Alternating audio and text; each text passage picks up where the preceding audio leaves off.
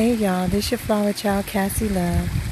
Sitting outside with the waterfall in the background, just soaking in the peace of mind.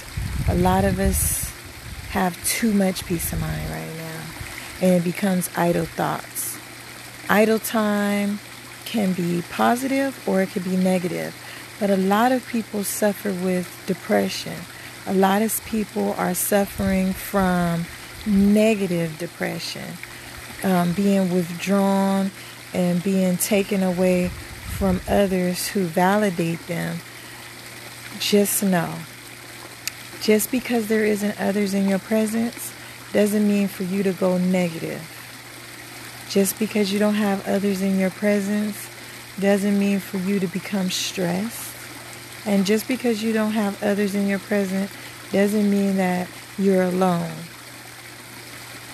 In this time, we're able to take time that we never had before to grab ourselves, to know ourselves, to set intentions, and create boundaries step by step. I'm coming to you because there's so much that could be happening right now, and we're entertaining it. A lot of us are entertaining the negative part of it. It almost withdraw it almost drew me in, y'all. I'm not even gonna sit up here and play. The media almost drew me in, not social media, but the newses and all this kind of stuff. It really drew, drew me in for a second. And I had to wheel myself back on out of it. A lot of us are doing it. It's not that we're not strong. It's just that after a while of idle time, you begin to want to hear others' views on things. With your idle time, we're all spiritual, not religious. I say go to your Old Testament and start in Genesis and take yourself on up. You can do audio. You can do, you can read if you're a reader.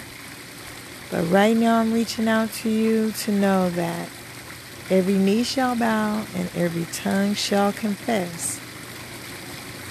And you know the rest. And if you don't, take the time out to know. Because there's no preachers, there's no um, body forcing you, there's nobody. Um, provoking you to know God, but our Most High is the Father of us all. And you have to know that He made us in His image.